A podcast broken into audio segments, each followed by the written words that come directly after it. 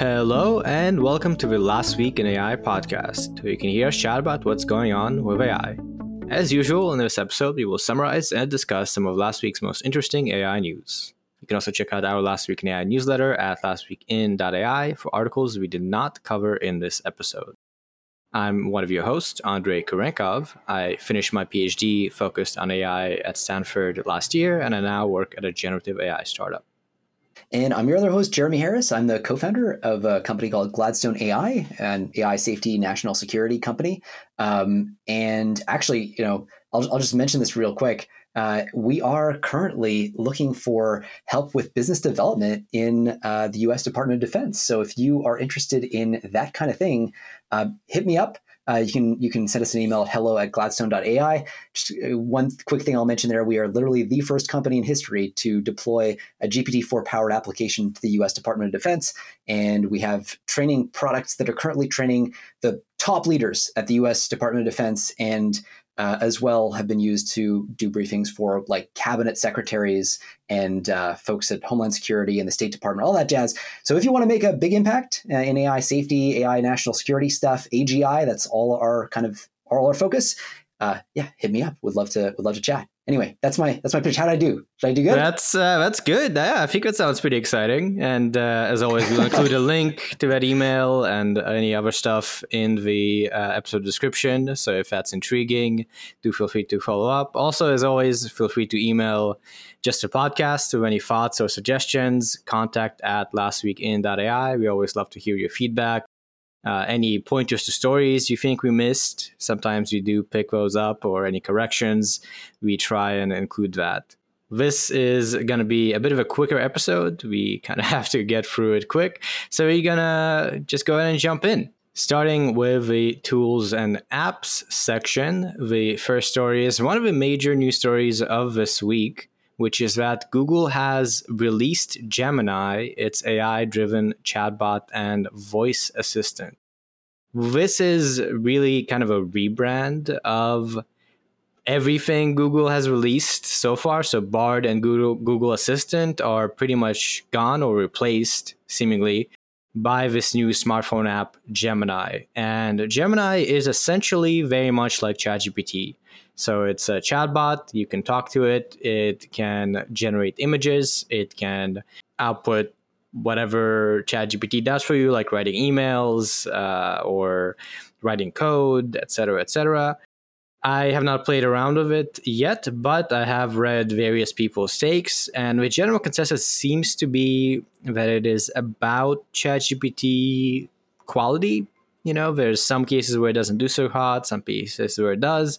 But in general, it seems to be about on par. So I guess a uh, pretty big day for Google. Yeah, definitely. And this is, as you said, like part of that Bard rebrand. We've known a lot about Gemini actually for a while now. This is, I think, it's the first time I remember personally knowing about the benchmarks, this benchmark performance of these models before they were actually sort of like publicly released. So, you know, usually with like GPT-4, the you know the thing gets released and then we learn about the benchmarks all at the same time and the technical report comes out. Um, but we've known for months now that that um, the, that uh, gemini was coming uh, and we knew that in one instance it was hitting like the state of the art in 30 out of 32 benchmarks that uh, that they were tracking. And interestingly uh, that was 10 out of 12 of the popular text and reasoning benchmarks that they tried, but nine out of nine and six out of six of the image and video understanding benchmarks that they tested, and five out of five of the, the speech recognition benchmarks. So on the multimodality side, it seems to be like really especially strong, let's say, particularly compared to the likes of GPT-4, which for now it's competing with. But I think one of the most interesting consequences of the Gemini release now, or the Gemini Ultra release, because that's really what's new here. We've had the Gemini Pro and Gemini Nano out before, but with Ultra, we're really now, you know, OpenAI, the pressure is on them to accelerate their timeline on release of GPT-5. You know, if they want to maintain their their monopoly, which is the only thing that allows them to defend their higher, not their higher price point, but their margin, they're gonna have to come out with the next version. We know GPT-5 has been trained already, so I think this is only going to accelerate that timeline, and the race continues. You can pay for the more powerful version of Gemini Advanced, which is powered by their Ultra Gemini, and that's for uh, $20 a month. So pretty much the same monthly subscription as you have with ChatGPT for all their like pro tier features. Although you do get a two month trial from Google, so uh, you know probably a lot of people are going to start trying out yeah. this as a alternative to ChatGPT subscription service. So as you say, I think does result in some uh, kind of pressure on OpenAI from here. And just a, a, a little bit more detail, I think qualitatively, uh, it has a slightly different sort of tone to it. It seems to be a little bit more friendly and just kind of like assistant E mm-hmm. than ChatGPT, uh, less of a neutral voice. And one final caveat is this is released now to English speakers in more than uh, 115 countries and territories. So, not yet, I guess, anywhere Google is. But if you're an English speaker, you can go ahead and download it and try it out now. And onto the other update to a chatbot that we got this week. the next story is Copilot gets a big redesign and a new way to edit your AI generated images. So, Microsoft has its own ChatGPT type thing called Copilot that has been continually updated and improved over time. And now there is a redesign for it, kind of come upon an anniversary of sorts for uh, Microsoft's efforts in the area. So, yeah, it's nicer, cleaner. There's also been an update to the mobile version. And there's a new feature called Designer, which allows you to edit generated content uh, by highlighting uh, different areas of the image, blurring backgrounds, adding unique filters, etc., uh, etc. Et so, yeah, another instance of the kind of, I guess, chatbot tool scape really maturing in a sense. And now you have a few options for something like ChatGPT that you can choose from. Yeah, one of the things I always find interesting in these new kind of reskins or launches or whatever is looking at you know, what are the things that they're making available for free versus what are they, they charging for and how much are they charging for them. I think it's fair to say, you know, at the time you know, Andrey, you and I started to record this podcast together, like about actually, you know, about a year ago.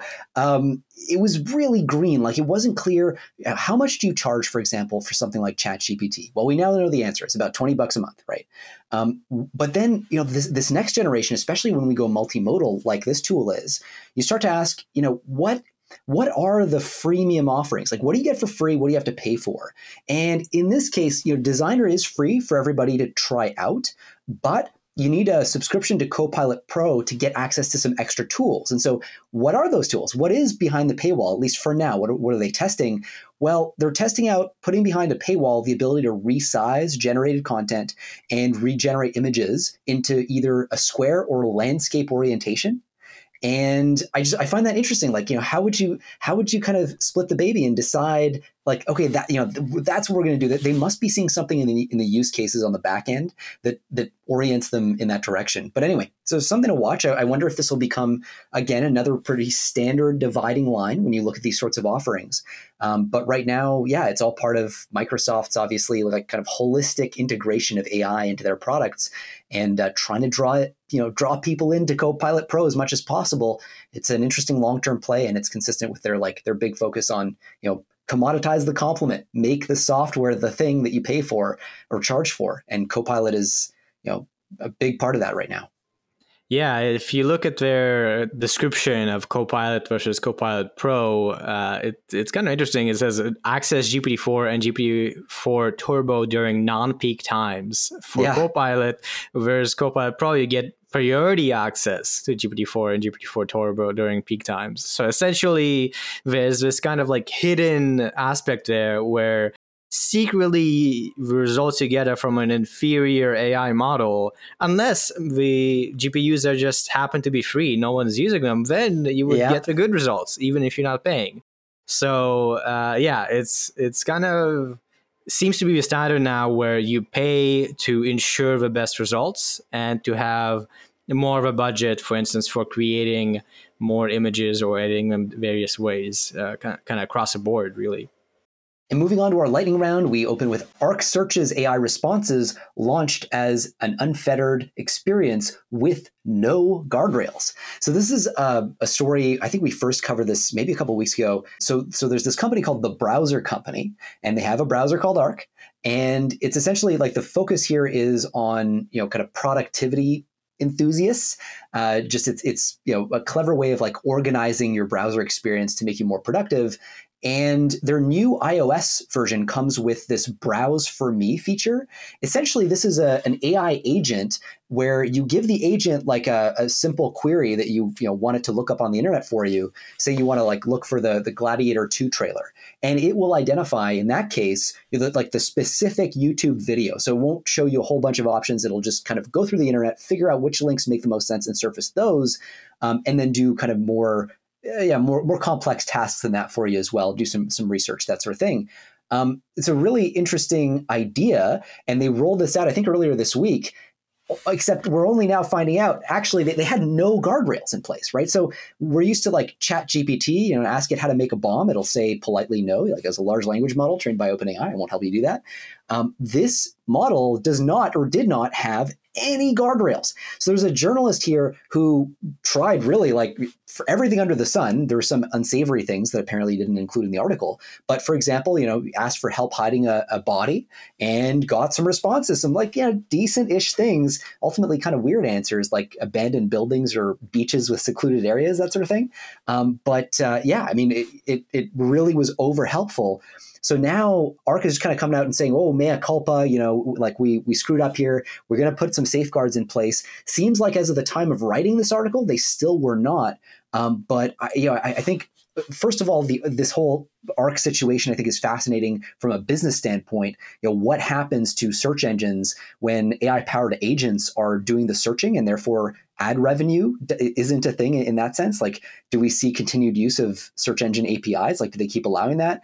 Um, but then separately, like, holy crap, there are no guardrails. Like, this is actually still a thing that we're doing. Like, we're, we're launching services with no guardrails. Kind of interesting. Um, so, anyway, uh, cool article worth worth digging around uh, if you're interested in that sort of thing. This article highlights quite a bit about this. It's an interesting read. I think I also liked that it highlighted uh, misinformation and hallucination regarding, mm. for instance, uh, medical advice. So that is an issue here as well. So yeah, interesting. Launch fast and kind of have some of these potential negative or problematic uh, cases. And I guess I did promise updates to come to probably address some of the, let's say, things that probably they should limit or in some ways kind of prevent.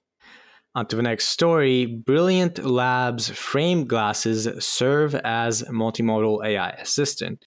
So this is another announcement of a new category of device, I guess, which is this wearable AI thing uh, you could say. So we've had a few of these already. We've had the Humane AI pin, which was a little pin that has a projector and you can talk to it. Meta has its smart glasses that have AI integrated. You can speak to it, it can do translation and various things. And now there's a new company in the fray called Brilliant Labs that is launching or announcing Frame which has an integrated multimodal AI assistant. So, pretty similar in concept to what Meta has in terms of being glasses that have a camera, and you can have various AI assistants by speaking to it, and it can also play around with images you get from a model. So, to me, interesting to highlight just yet another example of another company trying to see if there is a new type of device that brings AI to you via something sort of wearable? Yeah, it's it's always an interesting question as to whether it's the hardware itself, like the form factor of the of the device, that is the limiting thing, or the software ecosystem around it. You know, obviously, famously, Google Glass flopped when it it first launched. Different era now, like generative AI, and, and in particular, as you said, multimodal AI makes certain things much more possible and usable. Uh, interesting to note, you know, these glasses they look like eyeglasses. Like they they do not um, they're as thick as ordinary glasses. They, they show a, a, photo of them in the article. It's kind of interesting. Um, so we'll see. You know, we'll see if that really does it. I mean, people don't want to feel necessarily like they're walking around with a thing on their face. Um, I'm trying to remember what happened with uh, with Snap's uh, famous sunglasses. There, I, I, don't see those around a ton, but but that might just mean that I'm you know now into my 30s, so that's more the thing. But um, interesting roster of investors too uh, that, that, they list here. Whole bunch of really impressive people, including um, uh, uh Brendan Erb, so the f- co-founder of Oculus, um, Eric uh, who uh, Yes is the founder of Pebble, as they noted in the article, also uh, a partner at Y Combinator. So you know, really uh, early stage focus there, and, and certainly Eric is uh, very knowledgeable hardware guy from what I remember of him at YC. Um, and uh, anyway, other other core team members at Oculus. So really, really well backed, well advised, and uh, an interesting one to watch. You know, there are a lot of, as you said, a lot of products like this hitting the the shelves. Obviously, Rabbit is another kind of you know vaguely analogous it's kind of a portable device not on your face or anything but we're seeing more and more of the hardware meeting the software when it comes to ai Next story Stability AI launches SVD 1.1 a diffusion model for more consistent AI videos. So, this is about an update to stable video diffusion, moving it to 1.1 away from 1.0. I think we covered 1.0 just a couple of weeks ago. And this is pretty much just making it so you can have more consistent video ger- generations. Uh, just an improvement, really, but does highlight, I think, a movement in uh, video generation becoming more commonplace and and I think making pretty rapid progress now and probably for the rest of this year we'll see a lot of uh, text to video getting better getting commercialized maybe starting to be used for various applications Next, we have OpenAI launches ChatGPT app for Apple Vision Pro, and actually, this is to the story that uh, earlier we were talking about with those those glasses. Um, so, Apple Vision Pro, uh, this is an augmented reality headset, right? That Apple launched. This was, uh, I guess, now last month. We talked about it back when it launched, and now they're looking at integrating GPT-4 Turbo uh, with this headset. So basically, it will allow you to like chat with you know chat gpt if you will using images that are collected by the headset headset sorry. So it's this very kind of seamless uh, integration. There's also an audio interface so you can dictate to the headset. Uh, so now you can sort of talk to your ai all day long.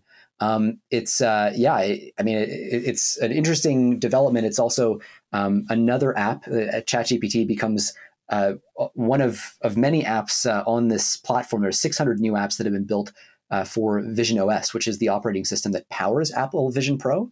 Um, and uh, and those those apps, it's interesting. They can take advantage of a couple of different features that are built into this ecosystem. There's a, a thing called Optic ID, which is biometric authentication. Uh, it's it uses eye tracking and and like iris iris recognition. Uh, so pretty cool. Spatial audio, so it it creates a this creates a like a realistic um, directional audio effects so you can you know hear stuff that's coming from the right direction and then vision kit which allows people to uh, create apps that can actually you know be multimodal you know, take in images and, uh, and audio and all that we don't know if chatgpt will actually be using these uh, so it's not necessarily clear exactly how it's integrating at the uh, software level with the um, uh, with, with, apple vision pro but it looks like I, I mean i would guess it, it'll be using some of these ready-made handles um, yeah, so another instance of multimodality really you know hitting the mainstream and uh, with hardware to support it. And uh, kind of reminds me. I mean, we we're not going to Apple Vision Pro releasing as a story since it's not exactly AI, but at the same time, I'm reminded that kind of behind the scenes, there's no language models, but the spatial computing, as Apple likes to call it, yeah. of tracking your 3D space, being able to understand where you are uh, and, how you move, all of that is AI. So really, Apple Vision Pro is a pretty impressive example of vision AI being able to understand the space around you, getting really advanced and getting to a point where you can do real time you know very sophisticated understanding and uh, yeah i think if you have a couple thousand and you actually got this thing i guess now you can use chatgpt in a nice interface on to applications and business. The first story is about self driving cars, and in particular, a new incident in San Francisco in which a Waymo robotaxi hit a cyclist. Now, before you worry, this is relatively speaking not a huge incident. So, what happened was an autonomous Waymo car hit a cyclist, causing minor injuries. The cyclist actually left the scene and this was reported to the police and relevant authorities, uh, I guess, right after. And uh, there's some details about the story. Basically, this was a slightly confusing traffic scenario where there was a four way stop, there was a truck uh, that kind of moved through its stop sign, then the Waymo started moving but there was a cyclist behind the truck that was hidden by the truck. So there wound up being uh, a kind of small collision, although Waymo did brake hard to try and avoid it. So, unlike the uh, incident last year with Cruise, that of course sparked a huge change in the, um, I guess, fate of that company, in this case, it doesn't seem like a terrible kind of outcome. But I think worth highlighting as an example of something that will inevitably happen as Waymo expands to more and more territories, stuff like this will just happen. So this is, I think, the first really widely reported story of a collision involving a person with Waymo, and it's yeah interesting to see that in this case it, it turned out to be maybe not the worst kind of uh, story for them. Yeah, and you can really see the you know trigger happy to call the authorities as they should be. You know, after something like this happens. Uh, but my guess is at a, at the very highest levels, they'll be extremely aware of um, of what happened with Cruise and trying to draw as sharp a contrast as they possibly can. I mean, this is like it's a PR problem at that point.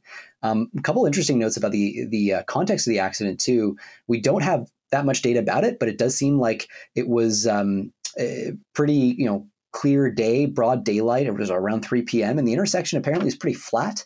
Um, so, you know, not a lot of mitigating factors. It seems like the cyclist might have come out of nowhere. At least that's how a, a, human driver might interpret it.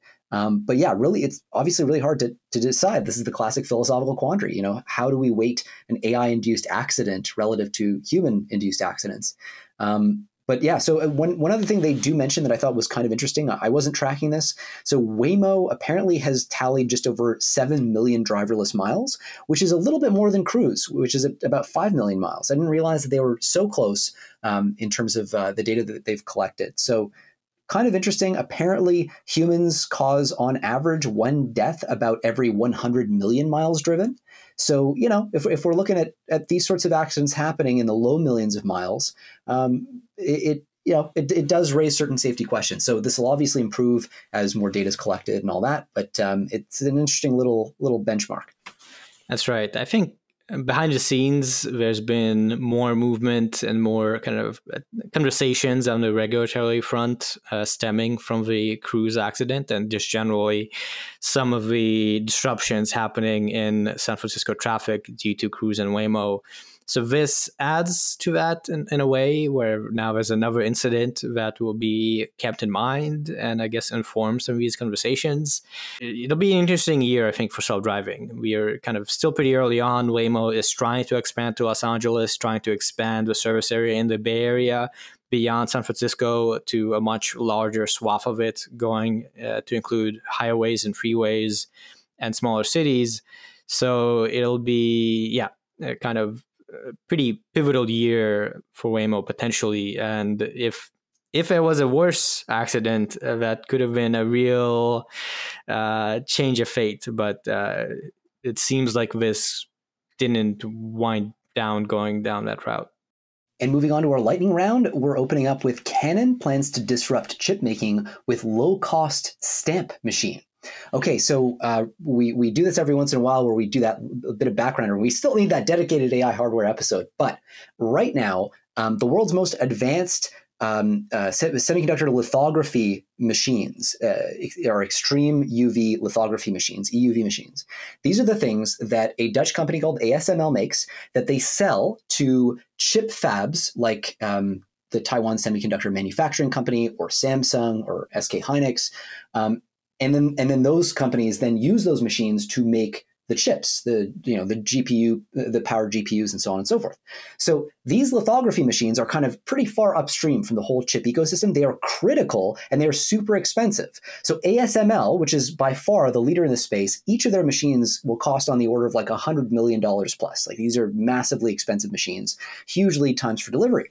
So Canon is coming in and saying, well, wait a minute, maybe we can come up with a, a machine that uh, is more efficient. So what these traditional EUV machines do is they fire like a crazy high uh, intensity, high frequency laser at, at, to kind of, well, roughly speaking, etch in features onto the semiconductor chips to etch in those circuits.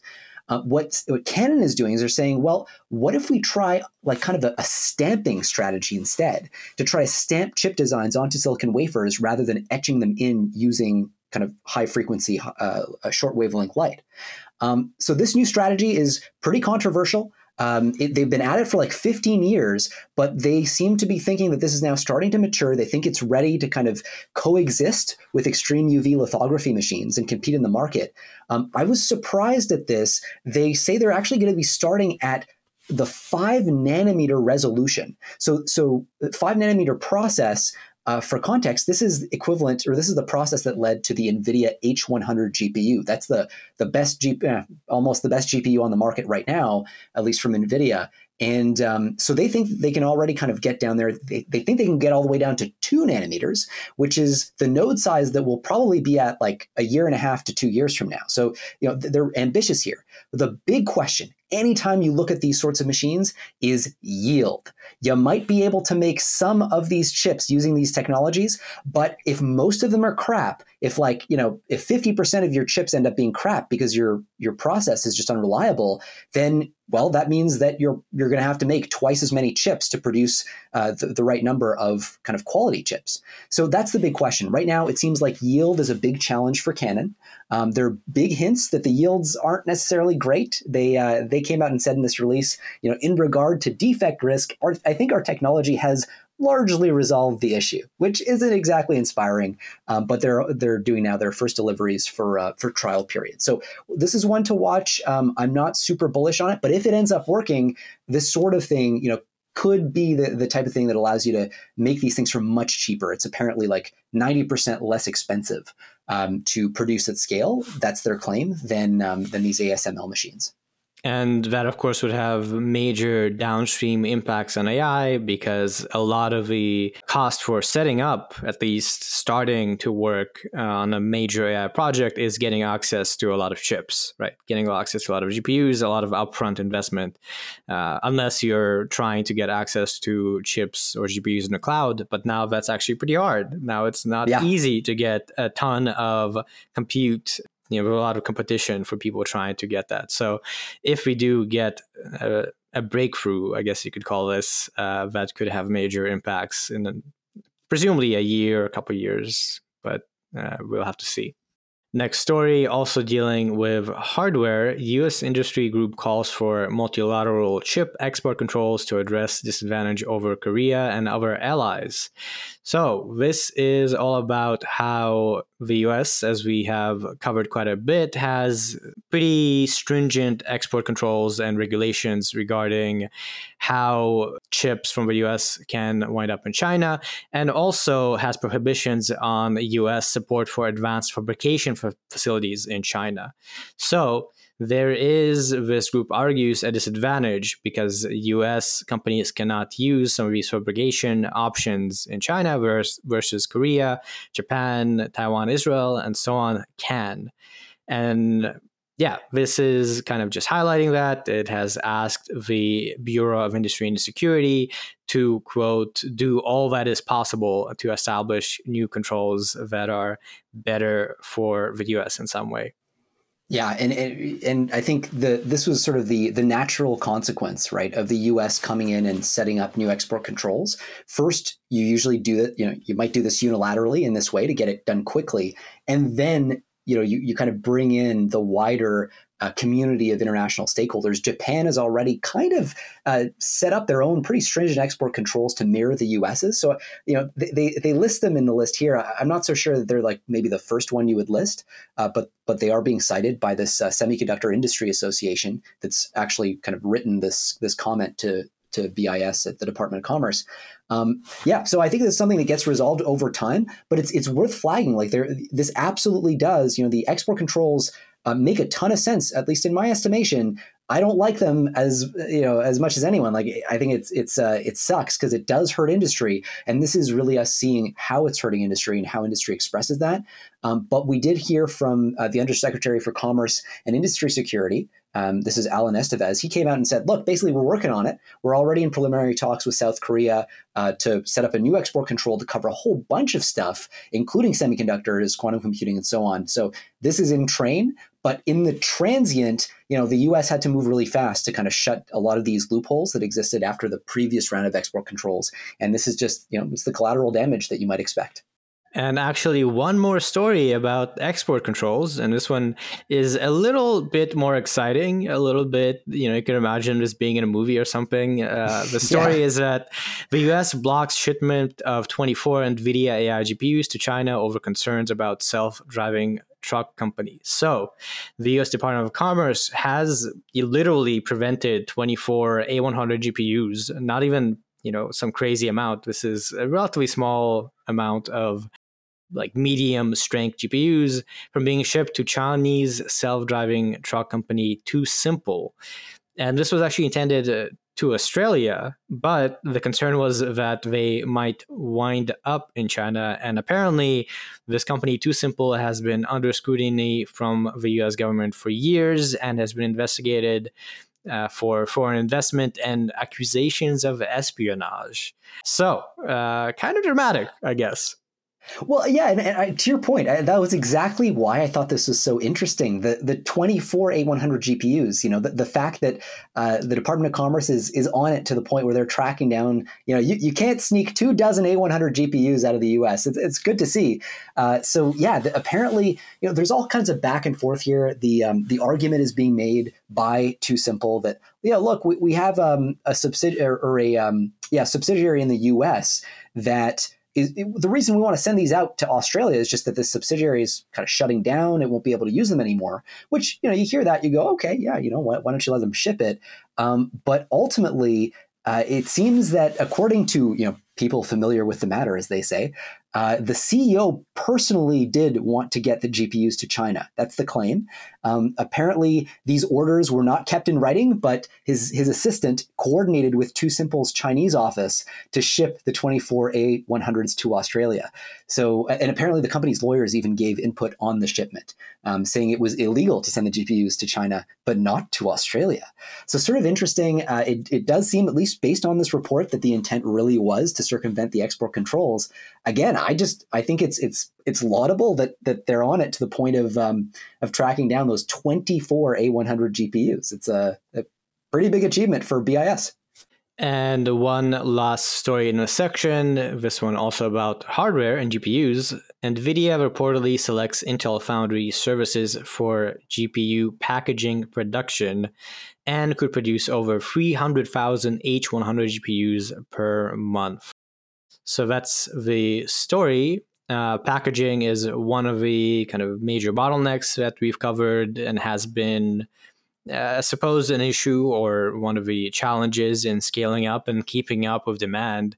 So this is uh, just telling us that it seems like there's movement on that front, and NVIDIA could be setting up to produce a lot of these very high power H100 GPUs, which a lot of companies want to get their hands on. That's right. Yeah, it's an unconfirmed report, but just based on the details, uh, it does seem plausible, and um, and it, it would be an interesting story. So, uh, for context, yeah, TSMC, of course, is as we've covered many times. This is the the best, most advanced semiconductor foundry on planet Earth. They're the only ones really able to to do the three nanometer process that gives us the current version of the iPhone, for example, the iPhone chip. Um, they also, though, are leaders in their packaging technology. So once you fabricate a chip, right, you still need to package it together with a bunch of other components and other chips to make the, for example, the GPU, the processor that that you actually are going to sell. That packaging step is not as specialized as chip fabrication itself. It's not like there's literally just one company that can do this, uh, which is the case for chips at three nanometers right now. But it's still you know, reasonably close. So the latest technique is called chip on wafer substrate or CoWoS. So CoWoS, you'll hear us talk about that uh, quite a bit, especially in the future. This packaging step um, is required for the most advanced, some of the most advanced processors that are produced. You need really good chips, and they need to be packaged really well. Uh, the packaging process has turned into the bottleneck. Um, uh, sort of in in mid 2023, that that started to be the case. But prior to that, um, it, it had been more the chip fabrication stuff. But now, chip fabrication no longer the bottleneck. Now it's more on the packaging side. So uh, at this point, NVIDIA, which again is is just yeah, they're trying to churn out as many GPUs as they possibly can. They need all the packaging production they possibly can, and they've already saturated basically TSMC. TSMC has no more capacity right now. They will soon. Uh, by the end of 2024, they think they'll double it. But for now, they don't have that capacity. So NVIDIA is now looking to other sources, and Intel is keen to compete with TSMC. Um, Gelsinger, the CEO of, uh, Intel right now, is trying to pivot the company in the direction of doing just this. So this is a great way for Intel to position itself to kind of get a little bit of a, a taste of the market, start to draw in some, um, yeah, some some uh, opportunity to develop. They have a slightly different CoWoS process than TSMC's. So all this is going to have to get tested out and kind of they'll get a shakedown cruise. Um, but this is also super, super consistent with NVIDIA's strategy in the market. Their game plan is to be super, super aggressive, to crowd out everybody else, to overorder if they can, just fill the capacity of everybody in sight uh, on packaging, on chip manufacturing. So they really, really want to go in and get all that Intel capacity that's just opened up. That's good for Intel, good for NVIDIA, and really bad for folks like AMD, for example. If they are also packaging constrained, you know, now there's like less room at Intel for an AMD order. And that's really how NVIDIA has managed to pick up so much steam.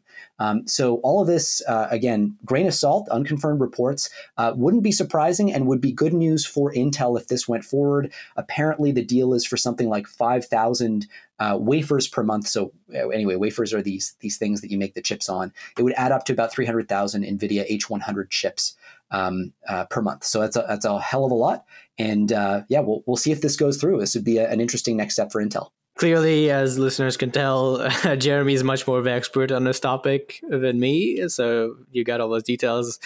Uh, but as I always like to say, hardware is so important, and we keep going back to NVIDIA and GPUs just because it is at the foundation of trying to get GPT-5 or whatever, right? OpenAI and Sam Altman right. are all about hardware a lot because of this. And it seems like also just in terms of future impact, having a potential uh, other source uh, for their production, having a more diversified supply chain for NVIDIA is uh, very meaningful. So this is a pretty significant development if true and if it works out.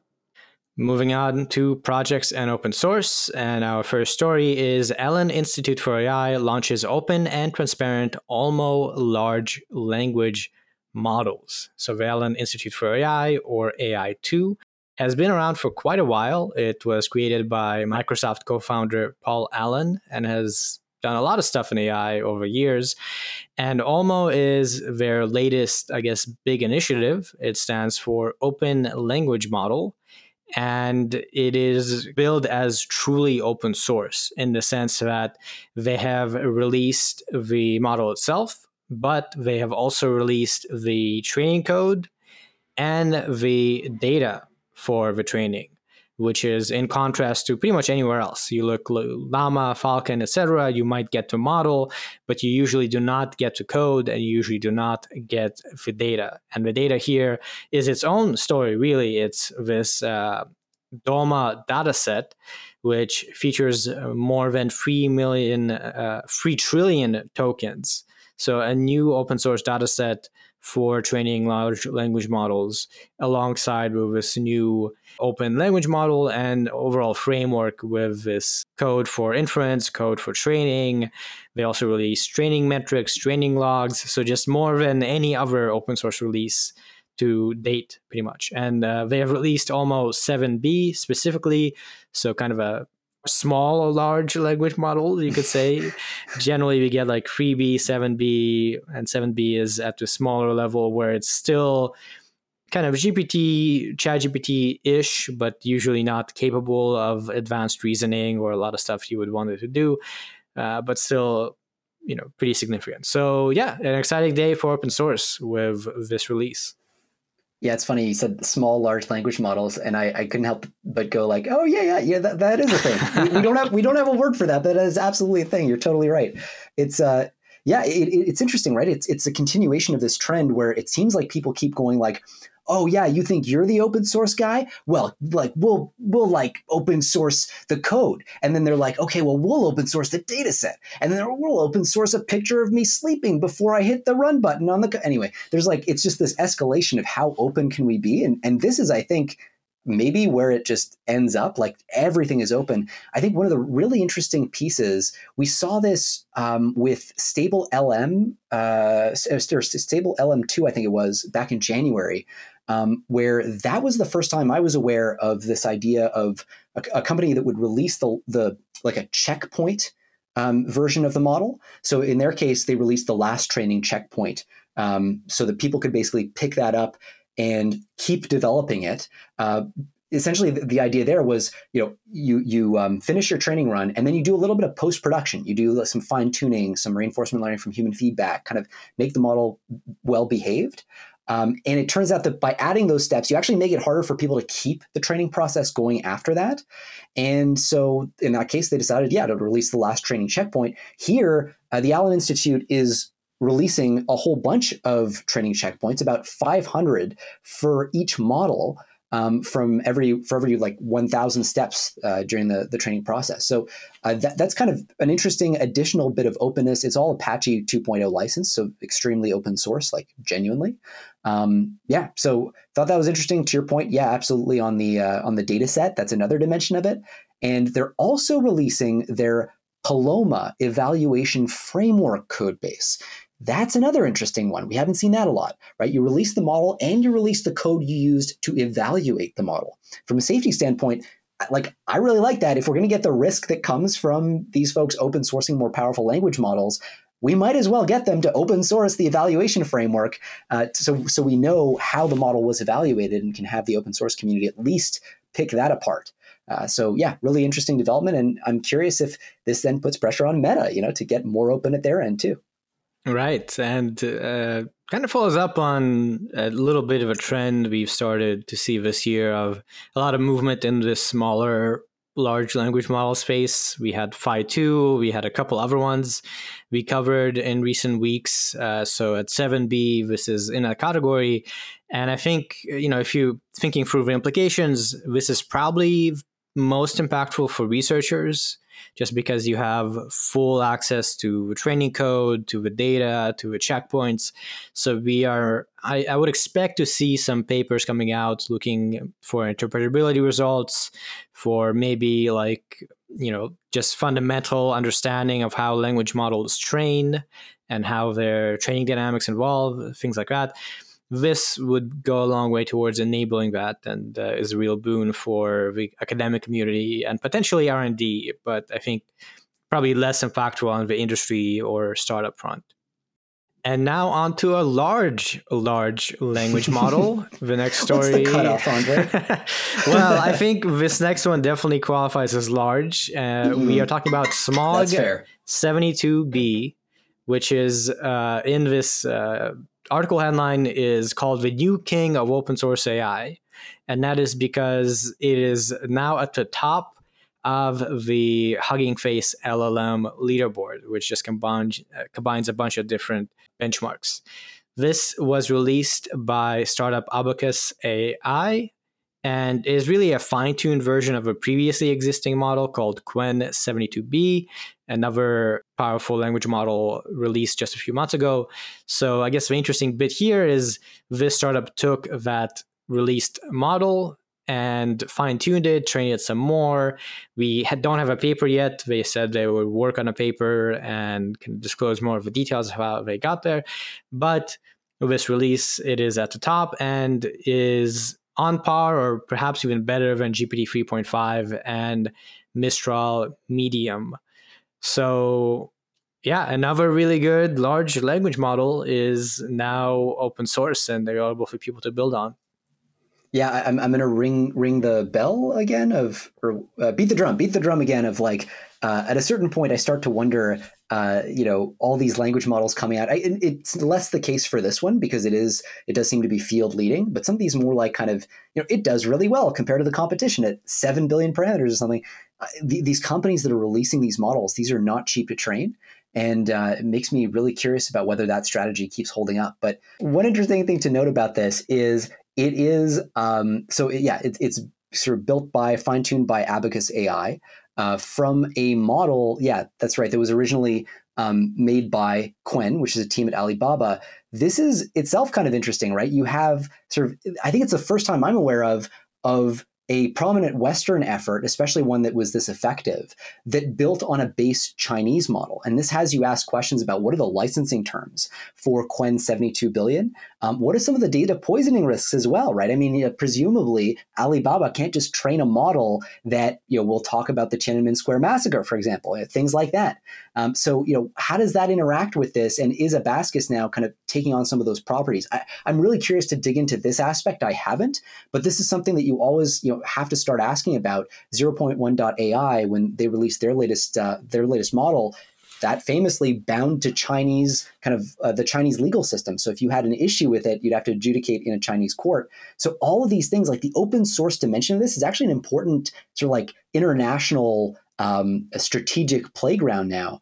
And uh, anyway, I'm, I'm curious to see uh, you know, what, what comes out of this this dimension of it with uh, with uh, Smaug 72 billion. Worth highlighting this leaderboard is looking at various uh, benchmarks, ARC, HellaSwag, MMLU.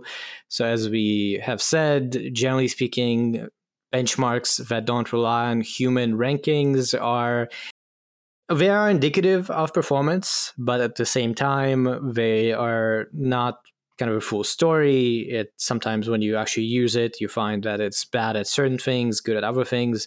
So it is leading the pack in these numbers. Doesn't mean that it's necessarily better than GPT 3.5 if you were to use it, but still a pretty significant outcome. And it's interesting if you look at leaderboard, you know, not just Smaug 22B, all of these uh, things that are at the top are some sort of uh, work on top of an existing open model. There's like yeah. Momo 72B, LoRA 1.8.7 dash DPO, just people playing around with additional training and improvements on top of what's been out. And yeah, this is showcasing what happens when you open source. You know, people can take what you do, improve upon it, put it out there, someone else improves upon it, and this is where we get to and onto the lightning round. And we start actually with the announcement of Qwen 1.5. So we just covered how the initial Qwen was the basis for this uh, Smaug 72B. And it just so happened that Qwen 1.5 was announced again with various sizes, with up to 72 billion uh, and as small as uh, half a billion parameter models. The update has a variety of stuff. It has quantized models, which are generally cheaper to run and generally better. They have a pretty large context length, 32,000 inputs, whereas looking back a while ago, it used to be like two, 4,000 was the standard. And uh, they're really competitive, especially the small ones are competitive at the small, large language model field. So another, I guess, cool update and uh, interesting to see the Qwen team continuing to expand and uh, put stuff out there. Yeah, I think two really interesting notes uh, at my end. I think here. So first off, so this update includes quantized models. So when you quantize a model, basically, you know, you oh, let's say you could train the original model in where each of the weights in the model has like you know 16 digits of floating point precision. Now, you don't necessarily need that much resolution essentially in your numbers. So you can quantize that, basically reduce the resolution with which the weights are uh, described in the model. You usually lose some performance because of that, but it makes the model a lot smaller so you can pack it on smaller edge devices so it, it runs faster and cheaper and so on. So they're including um, 4-bit integer quantization and 8-bit integer quantization. Uh, that's, that's sort of interesting in and of itself. Um, it's a trend we've seen more and more as well. And the second piece is that this uses uh, so, so, they, they do an additional bit of um, uh, fine tuning of the model on human feedback. And you know, if, if you're a longtime listener to the show, you're familiar with the idea of reinforcement learning from human feedback. That was, of course, the way GPT-4 was trained, the way ChatGPT was trained when it was first launched. Um, but now, there uh, folks are kind of moving on to the thing called DPO, D- direct policy optimization, um, as well as proximal policy optimization, PPO. Uh, these are two strategies that are a lot more efficient. We actually, I don't think, I don't remember if we've explicitly talked about DPO and its implications on uh, on this environment. We will later. Uh, this is maybe something to punt, but uh, but it is an important uh, uh, upgrade on top of reinforcement learning from human feedback. And it's noteworthy that it's now act- actively being used by you know Chinese companies uh, in their own internal efforts. One last note uh, for me on this one, I guess worth highlighting, and I didn't mention this initially, the high end, the largest version, 72B of Qwen 1.5 uh, destroys Llama 2 70B and mm. is even better than Mistral 8X 7B across various benchmarks. So this could be seemingly kind of the leading edge in terms of what's been open sourced.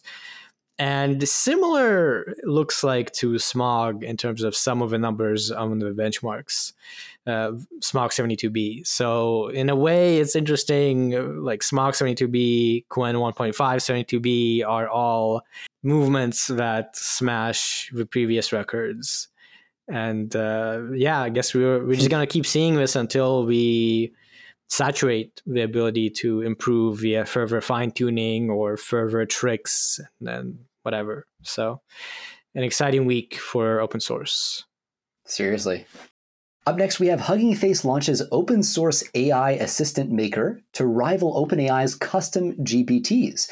So here we have basically Hugging Face saying anything you can do, I can do better. OpenAI goes and launches the you know the GPT store, and Hugging Face is saying, hey, you know what? We're going to kind of do the same thing, except our stuff is going to be free. It's going to be all based on open source uh, open source models. It's it's sort of relative to OpenAI's custom GPT builder, which costs twenty five bucks a month, right? So decent savings um, yeah, you can build a new personal Hugging Face chat assistant as they advertise in two clicks.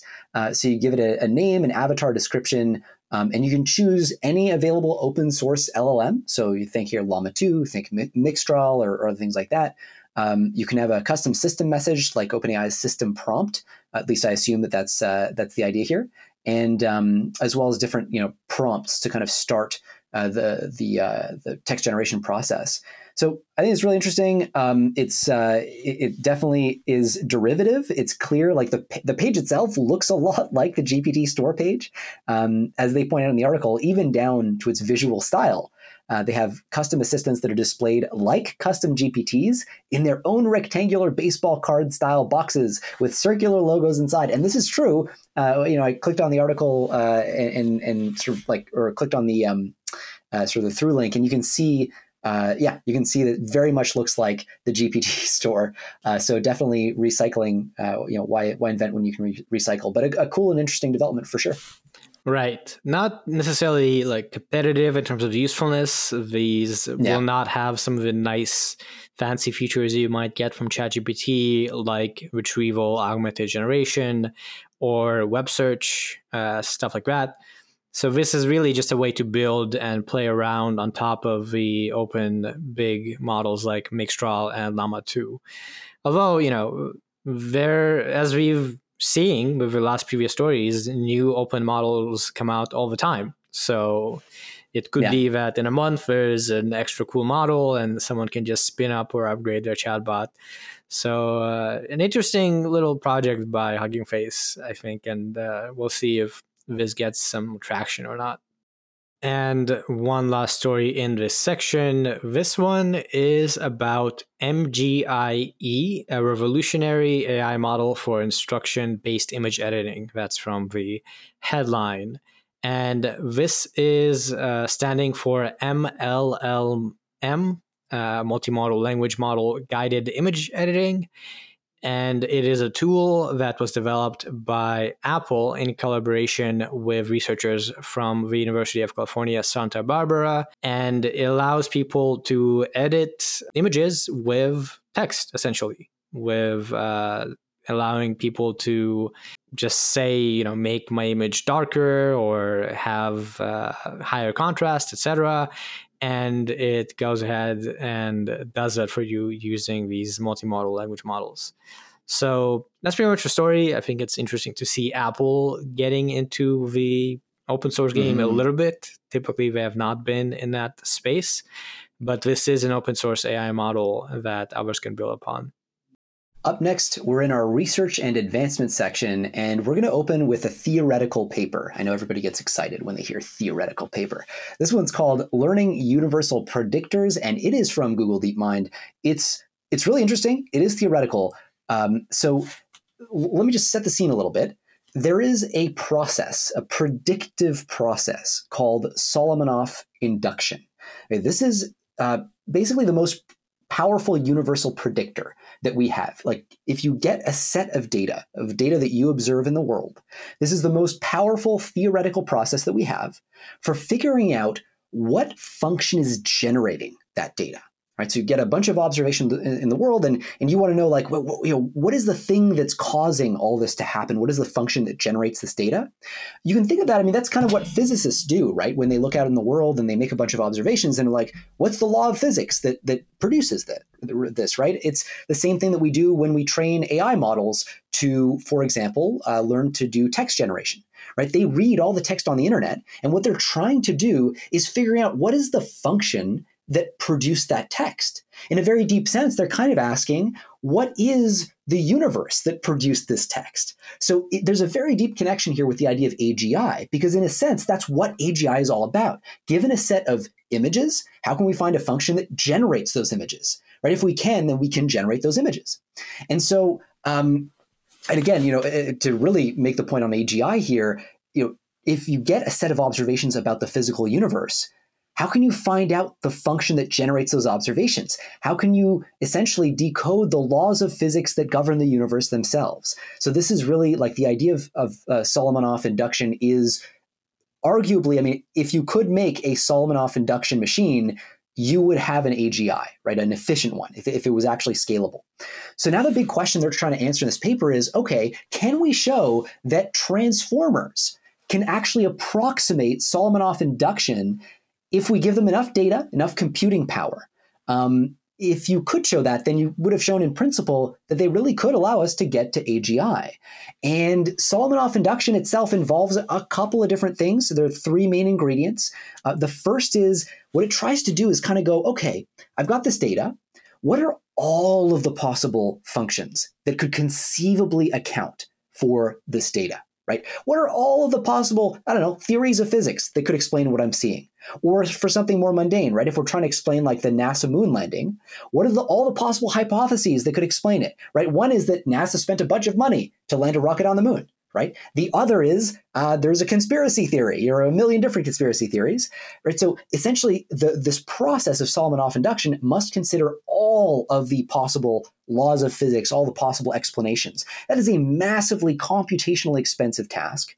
Um, in addition to that, it has to assign a probability or like a weighting factor to each of these possibilities, and that'll depend on how, roughly speaking, how complex they are from an information theoretic perspective. So the idea here is uh, the more bits you need to describe a hypothesis, the less you're going to weight it, uh, weight that that hypothesis. And this is just like the philosophical principle of Occam's razor, right? If you have a super complicated explanation for something relatively simple, that's probably unlikely to be true, right? And this is actually the reason why a lot of conspiracy theories are unlikely to be true because they require, you know, a whole s- stack of things to to be true at the same time. It's a very complex hypothesis, whereas often the reality is a lot simpler. Not always the case, but often reality is a lot simpler. Um, and then the last piece is Solomonoff induction relies on uh, Bayes' theorem. So basically updates based on Bayes' theorem, which is the standard way that you, you know, consider new evidence from a mathematical perspective to update your hypotheses. Okay, so um, this is hugely impractical. It needs a ton of computation to execute as is. So the core question is can neural networks approximate this process? And here I'm going to very uh, coarsely summarize this paper and say that the answer is maybe. it seems like large uh, language models, transformers, also LSTMs, which uh, like long short term memory networks, these are from the pre-transformer days, um, they showed in some sort of carefully designed scenarios uh, optimal performance that's aligned with being able to support this kind of Solomonoff induction.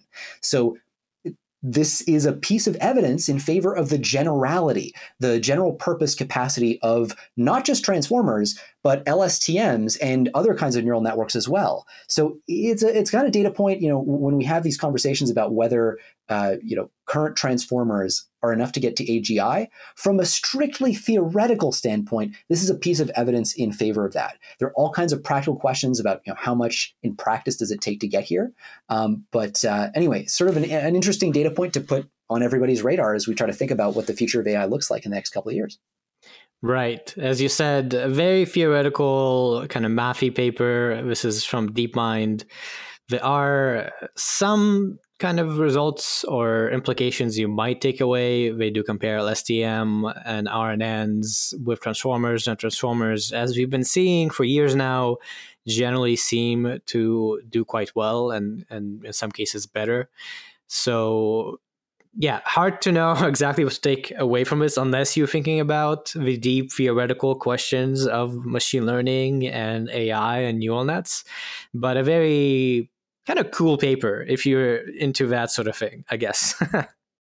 yeah, there, there is, you know, one piece is they do study the scaling properties of these systems through the lens of Solomonoff induction. And, and they do find that as you scale, um, the capacity to do this, to, to carry out tasks aligned with Solomonoff induction, goes up. So it, it does provide, to some degree, an almost causal mechanism that explains why these systems get more general over time. They start to look more and more like Solomonoff induction machines. That's, you know, to some degree, a little bit more uh, more practical, but certainly not uh, not fully. Yeah, you're right. And on to our second main research paper. And this one is a little bit more on the practical empirical side, although it does kind of still study uh, the properties of neural nets rather than try and get some good results or something like that. The paper is Can Mamba Learn How to Learn? A comparative study on in context learning task. So, as we've been covering for a few months now, Mamba has been this new type of neural net that is different from the most popular kind, right? The default these days is transformers. And in the past, maybe half year, roughly, people have started looking at these state space machines that have some better properties in terms of how expensive they are to run and how they potentially can be as good as transformers while being less expensive. So there's been some initial work uh, in this front, including Mamba, which is kind of the best to date example of a state space machine, or at least it was a few months ago. And now people are starting to really explore their properties. And this is an example of that, where this paper asks Can uh, these kinds of models do in context learning? Where in context learning is basically just like given an explanation of what you, what you want the model to do in the input or the context, can it then do that without being explicitly trained to do so? So in context learning, super important. This is like the reason that large language models and transformers are mind blowing is that without explicitly training them to do stuff, they just kind of can do it when you tell them to. And the basic answer of this paper to this question, can Mamba learn how to learn, is it can do in context learning. It does learn it. It is worse in some kinds of things than transformers and better in some other kinds of things. And this is not surprising. There's some other paper we're not going to go into that shows that, you know, if you want to do copy paste from the input, for instance, transformers are better, which is makes sense, roughly speaking.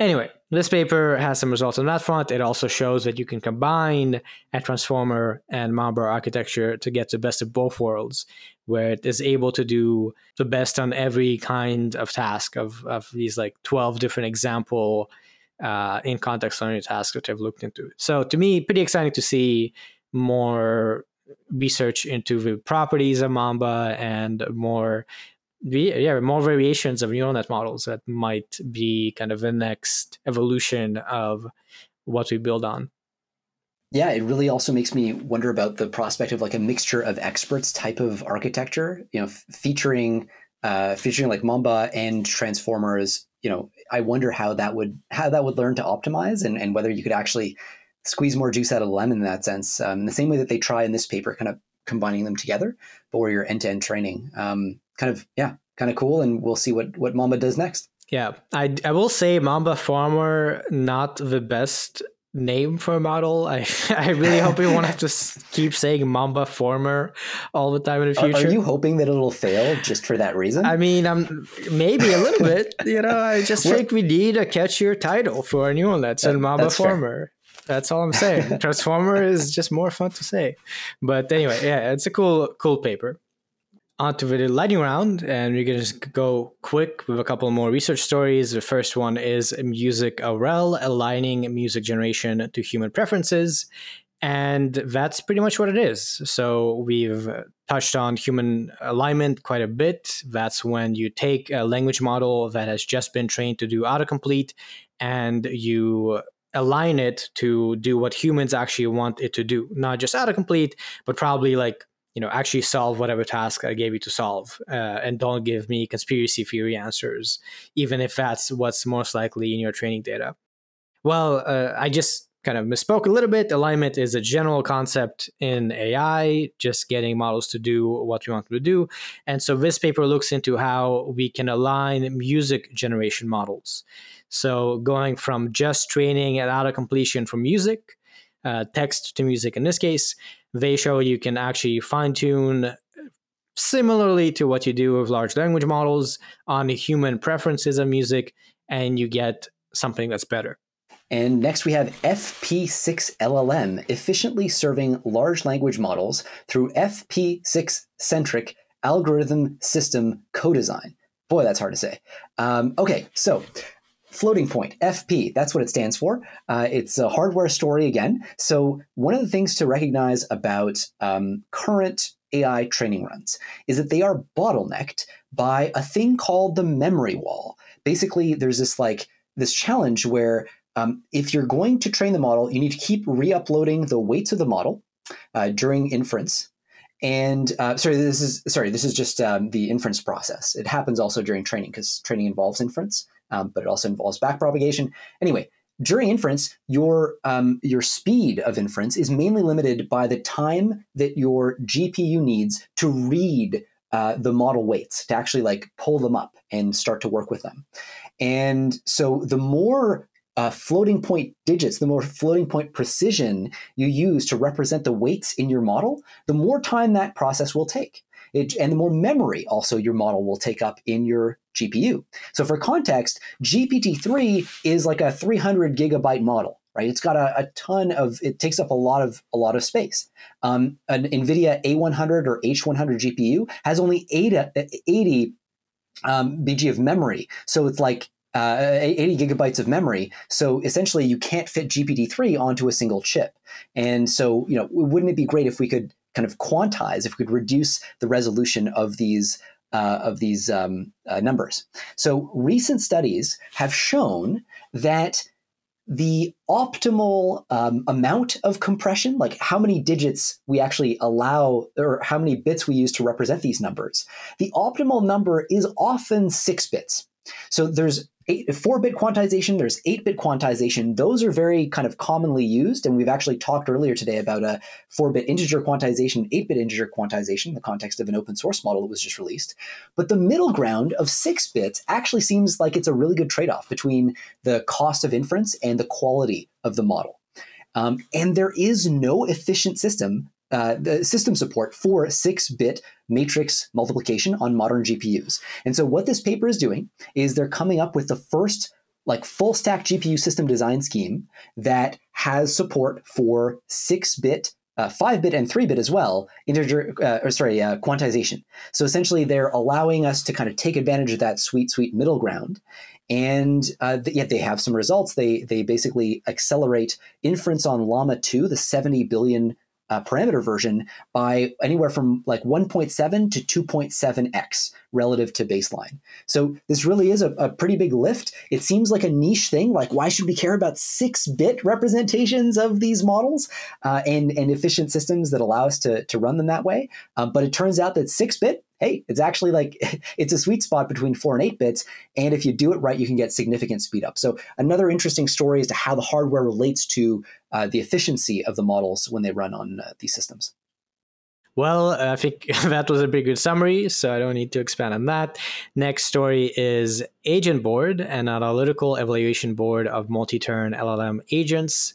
This is a new benchmark and open source evaluation framework uh, tailored to evaluating LLM agents. So not just large language models that adequately text and uh, I don't know do NLP tasks, but actual agents that require multiple steps to offer some task completion. And so, yeah, this is a more kind of advanced way to evaluate LLMs specifically if you want to look at them as agents. Yeah, and one of the the big challenges with this sort of thing is usually when you evaluate agents, you kind of have a success criterion, which is like they either successfully completed the whole task that you're testing them for or they failed right? And the challenge with that sort of arrangement is often the tasks that you're evaluating for have many steps. That's kind of the point of an agent, right? They take a complex instruction, they break it down into substeps, and they farm each of those substeps out to a different instance of themselves or a different language model. Now, the, the challenge is this gives you a really low resolution picture of what's going on here, right? If one agent gets 90% of the way through a task and just fails at the very end, and another just fails, like falls flat on its face out the gate, you're actually not measuring the difference between them. And so what they're doing here is taking a, a, bunch of different tasks. They have nine unique tasks and uh, over a thousand example environments where they can test these these agents. And in each case, they have a, a, sort of a bunch of sub steps annotated manually, by the way, um, for each of these uh, each of these tests that allow you to kind of have a, a, progress rate metric, not just that measures like oh did they succeed or did they fail overall, but uh, but at the, the, the higher level of granularity, what are the steps that they actually achieved? And this metric apparently reveals significant progress that, that otherwise, you know, you might have missed. So when you look at their success rates, you can actually see like, oh, interesting. You know, it, on the surface, it looks like these models are doing comparably uh, because they're both getting really low overall success rates. But like one of them is getting 70% of the way through task and the other is just 20% or something. So this gives us a high resolution picture of what's going on. Um, they also make a, a, bunch of different, draw some conclusions about which models are best. No surprise here, GPT-4 powers agents best. Um, but the next kind of leading model in, among open source systems is, uh, I believe it's a Chinese model called DeepSeek. So that's kind of an, another interesting note, and that will have changed, of course, in the week or two since the paper came out, because we've had a bunch more open source LLMs. But anyway, uh, kind of interesting uh, new strategy for measuring progress uh, in uh, in agent LLMs. Yes, and I think indicative of uh, one of the major kind of open problems or research directions, research and development directions throughout the field of getting from models to agents. And you know, there's examples like the Arc browser, for instance. That's an instance where you want your LLM to sort of be an agent to some extent. So uh, yeah, it's indicative of interest in that direction to get a whole benchmark and, and a fancy way to measure things to be able to tell if we're making progress. And one last paper for the section specialized language models with cheap inference from limited domain data. This one coming from Apple, where they show that you can customize a large language model, essentially specialize it to a particular task, to make it cheaper to run. So that's the high level summary. They talk about the specialization budget, the training on a different domain that is a little more specific rather than general, and things like reducing the inference budget. So, given this more specific target task that you want to achieve, they show how, you know, a, certain way of being able to do that. Okay, on to policy and safety. Starting out with EU's AI Act passes last big hurdle on the way to adoption. So Yay. if you've been listening, that just from the title might be kind of a big deal. The EU AI Act has been in the works for years, and is a really, really large regulatory effort that the EU has been putting together for quite a while. And for the last few months, there's been a bit of uh, issues with it in terms of what to do with LLMs and open source. There was some back and forth, some problems, but it uh, kind of got resolved, uh, I think, a month ago or a couple months ago. And now this is reporting that the last major hurdle has been cleared for it to be voted on. And what that last hurdle is, is actually finalizing the proposal. So the final text of the EU AI Act has been approved in a vote. The act itself hasn't been approved. It, it, it will need to still be voted on by all these EU member states and so on. But the text itself has been, and that has been sort of what has been the effort for quite a while now, for the last few months, and even before that for a while, just agreeing on what the proposal is. So, with that having been done, it seems like the way is clear for voting to happen, and presumably it will be approved. So, it's kind of like a matter of not too much time until the EU Act is done with and, and actually becomes law, which is and we can finally stop talking about it on the podcast. I know why why is this taking so long? But, God, this this story arc, yeah. Yes, so uh, it's yeah quite a, an important deal. This is, as we've said before, kind of one of the biggest regulatory efforts worldwide in terms of doing a lot of stuff. It at a high level establishes different risk categories for different applications of AI and uh, creates different requirements for companies and developers of AI to um, follow depending on the risk of said uh, application. Yeah, one of the really kind of controversial things that kept everybody up to like late hours during the negotiation process towards the end, as you might recall, is uh, the idea of foundation models and how general purpose models were going to be dealt with, if at all, by the AI Act. It turns out that they now, the Act includes a provision uh, specifically for those kinds of systems.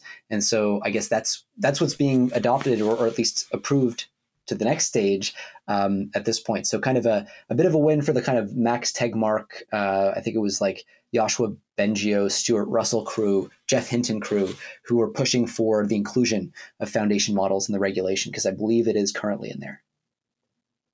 Now, as with any one of these laws, right, big regulation efforts, even once it's passed, there's going to be a phased entry into uh, actually being enforced. So, for instance, for these foundation models, general purpose AI, those rules won't apply until 2025.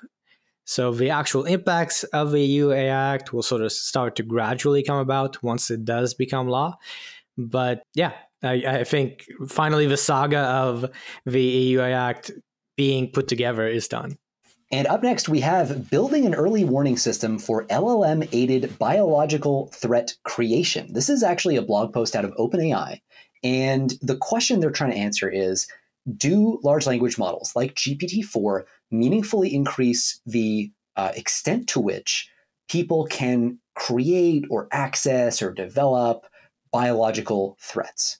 Right? So this is um, a really important uh, policy issue currently. The, the, White House's executive order that came out a couple months ago uh, explicitly has a carve out for um, biological threats generated by AI systems. There's a reporting requirement if you're you know training a, a model on biological sequence data with like 10 to the 23 flops or less or something. Um, basically, they're, they're really concerned about this this possibility, this use case um, for language models as well. So that's what they're they're trying to to test here. This, by the way, uh, is on the heels of another uh, piece of research that was put out by the Rand Corporation. If you don't know the Rand Corporation, they're actually really important in policy circles. Um, they are uh, a, a, a, company that partners a lot with the US government. They're actually leading the implementation of a lot of the White House executive order stuff on AI uh, model evaluations. And they concluded that LLMs do not increase information access that's relevant to biological threat creation at this time. But, and this is a big but, they did not have access to the research only version of GPT 4 when they did their study. They had access to the version of GPT 4 that you and I can access, the version that will say no if you ask to you know, get help designing a bioweapon. And so, um, what OpenAI is doing here is they're basically, I won't get into the details of the study too much, but they created two cohorts. One was a bunch of PhDs who really knew their biology, the other was undergrads who kind of knew their biology. To the PhDs, they gave access. Uh, they gave uh, the PhDs rather access to the research-only version of GPT-4, the full kind of the whole enchilada, and then the the undergrads uh, were not given access to that one. What they found, this is really interesting, um, they divide the process of creating a biothreat into f- five, five different stages. And in, at each of those stages, they try to measure like, does access to GPT-4 give this cohort um, a leg up compared to people who can only access Google or like the internet, right? Um, and for each of these stages, so there's like the initial ideation stage all the way down to the execution stage. And what they find is really the issue is they don't have enough data. They had only 50 students or 50 people in each cohort. And they find that uh, they're not, they don't get statistically significant results. They do see an uptick in effectiveness um, at making the biological threat, but they don't see a, a, statistically significant uptick at any one of those individual five stages that they test. But if you zoom out and look at the process as a whole, the results are statistically significant. They do see what appears to be an uplift in what they call total accuracy, uh, the, the, overall ability to generate one of these threats. And so, what's interesting here is that this result is meaningfully different from what we saw from the RAND Corporation's previous result. We actually do see an increase. The increase, by the way, measured on a scale of like 1 to 10, is a factor of about one point for the PhDs at least. So they find that they can take a PhD from, you know, a 7 out of 10 dangerous to an 8 out of 10 dangerous with this approach. I think this is really interesting for two reasons. The first is it suggests that we're not constructing a serious auditing process if we don't give auditors access to the full research only base model right? The, the Rand report, the Rand Corporation came up with a completely different and much less concerning conclusion because they did not have access, the level of access that would have been needed to, to do this properly, uh, if OpenAI's results here are correct. So that's one piece of data I think for policymakers to be tracking. Like, yes, it does really matter. You do need to give your auditors a lot of access to some sensitive company IP. The second piece is you know, when you think about the history of language models and capabilities that have emerged, you know, GPT-2 was like barely able to do language translation. Like it would kind of like, you know, you'd be like, oh yeah, I, I can see that's a French word for whatever. You know, like it would give you a little bit of stuff, but it was not really good. GPT-3 with a little bit more scale, in other words, a little bit more progress, all of a sudden, boom, this thing could actually usefully do language translation. When it comes to scaling, you tend to find a little tiny hint if you're lucky, of a capability that emerges, a barely noticeable inkling of it. And quite often at the next level of scale, boom, you hit something reasonably close in some cases to human level capability. And so when you start to see just like a little bit, like we have our first hint here, our first shot across the bow, this is a statistically significant result, at least at the overall uh, total accuracy level. Um, I wouldn't be surprised if GPT-5 shows, the research only version at least, shows a marked increase here. And I think that this now puts us on a scaling trajectory to, to plausibly, plausibly, it's not guaranteed, but plausibly introduce the, the very kind of biorisk that the White House executive order was uh, was concerned with. So I think it's a really interesting data point. Kudos to OpenAI for putting together this study, and uh, and it does invite us to think about you know how we audit these systems, the level of access we need to give to auditors as they do it. They do say that this is considered a starting point for continued research and community deliberation, and this is done as part of their preparedness framework that we covered, I think, about a month ago, where they highlight basically, as you say, like being prepared for the possibility that as you scale and improve these models, different risks, like, for instance, biological threat creation, arise. Uh, so, yeah, it seems, uh, as you said, very notable that OpenAI is continuing to push in this direction in a pretty significant way. I mean, if you look through this, this is a big research study on this particular topic, and I'm sure they have other initiatives related on other vectors like cybersecurity and not just uh, biological uh, threats. So, uh, interesting new insights here, and kind of makes me feel a little more. I, I don't know about generally for people who are worried about uh, AI safety and scaling and so on. But I feel like you know the fact that OpenAI is investing in such a level of preparation and understanding of what might happen is definitely a good sign in general. Out of the lightning round, first up, FCC votes to ban scam robocalls that use AI generated voices. And that is the story. As we covered, I think last week, there was a robocall with President Biden talking about the elections. And so this is basically following up swiftly on that. It is now outlawed to have robocalls that use AI generated voices. You can't do anything for fun these days. I know, I know. What? How restrictive? We can't even have scam robocalls anymore.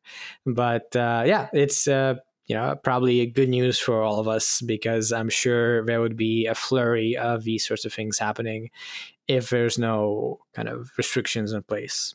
Well, next we have Biden administration names a director of the new AI Safety Institute, which, by the way, there's an AI Safety Institute consortium that was recently announced as well, and I am pl- proud to say that Gladstone AI is now a member.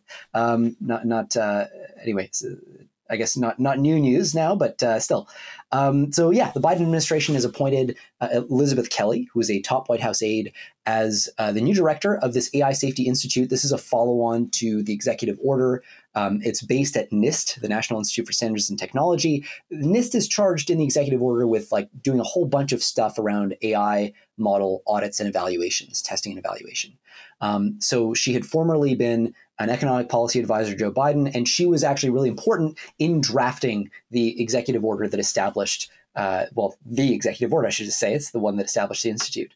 Um, so yeah, I mean, I think it's uh, it's going to be interesting. She's got a big a big uh, set of shoes to fill here, and um, uh, hopefully, uh, you know, one thing to keep in mind, by the way, you know, this executive order that established uh, the AI Safety Institute, um, this is probably going to be uh, stricken. Like the, the, EO is probably going to be uh, ripped out if um, uh, if uh, Donald Trump is elected in the next electoral cycle. So I'm curious what ends up happening to the, some of these institutions after they're set up. I feel like I should know the answer, um, but, uh, but, but yeah, it's it's going to be one of those interesting kind of political questions as to what what comes next. And um, uh, I've also sorry sidetrack, but uh, I've I've heard uh, I think Trump make some noises about how he's concerned about about AI um, and sort of considers uh, some of the the risk the threat models uh, pretty seriously. So uh, that's just sort of interesting and encouraging, if if only because it means that you know we, we, at least have some degree of attention on this issue, no matter who wins in the next election cycle.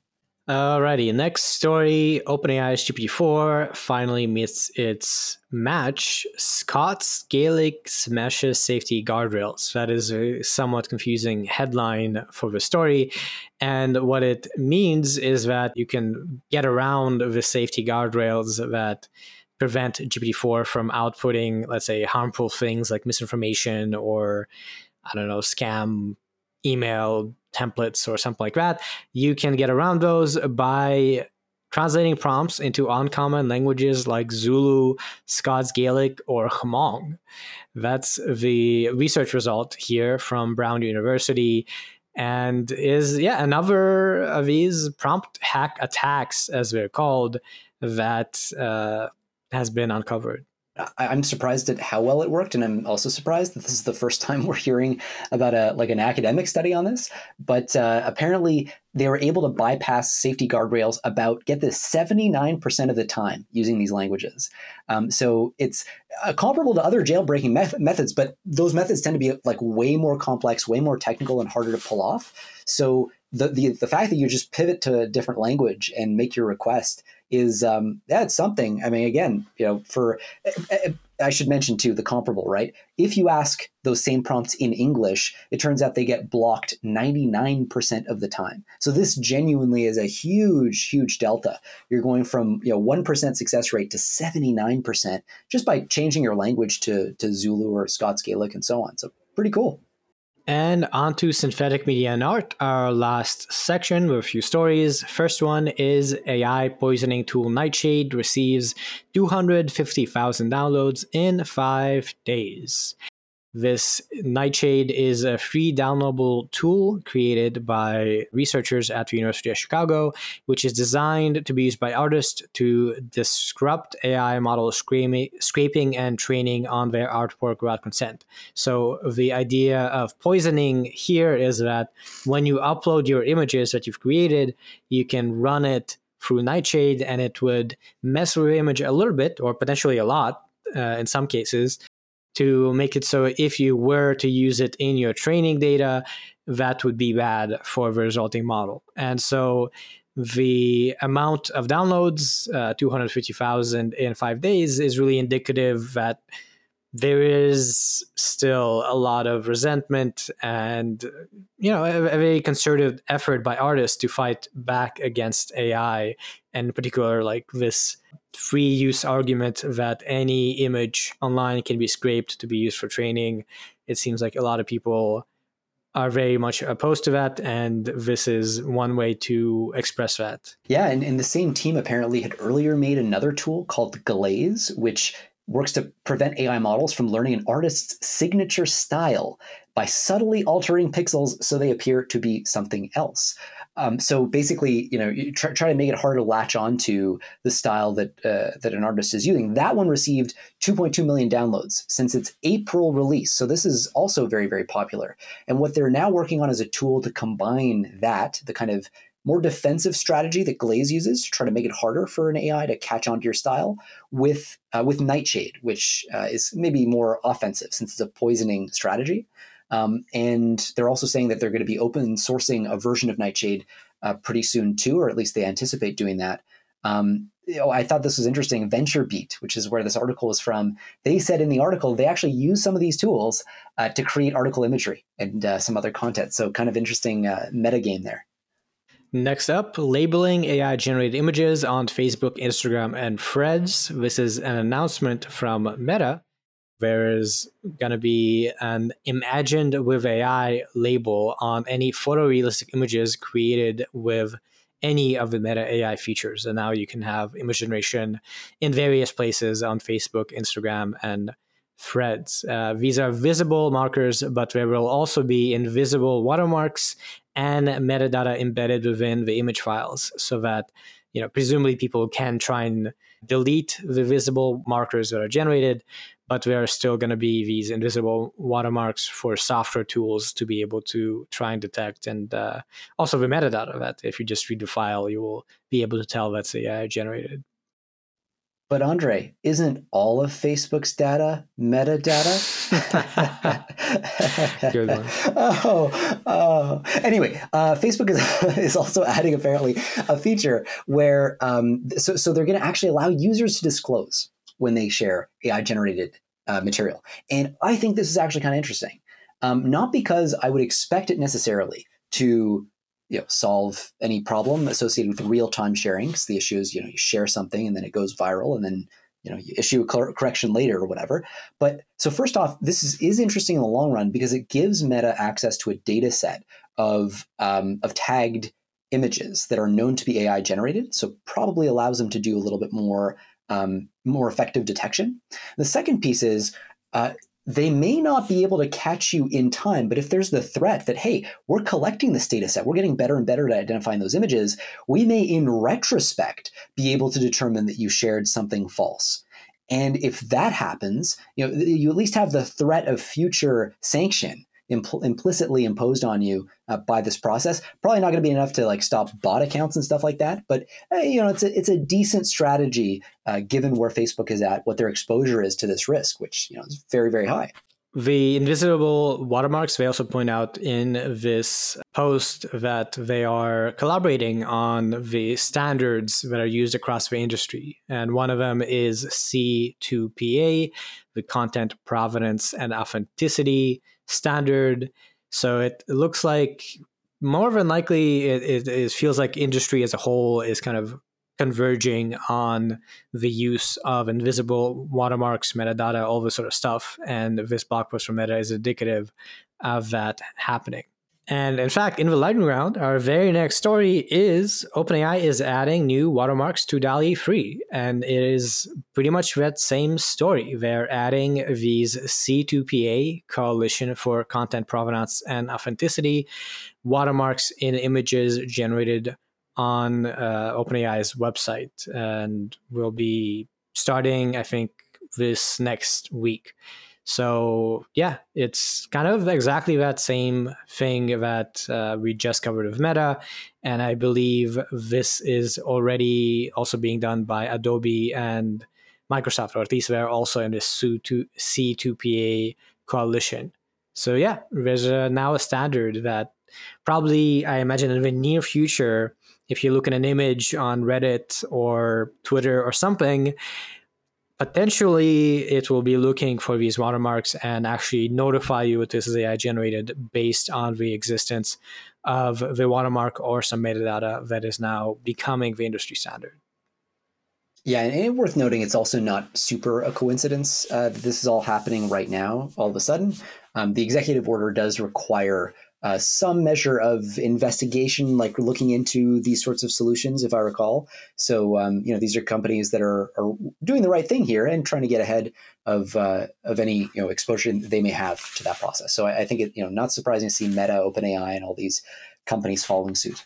And on to our very last story. This one is not too significant, but it is a follow up on some previous stories.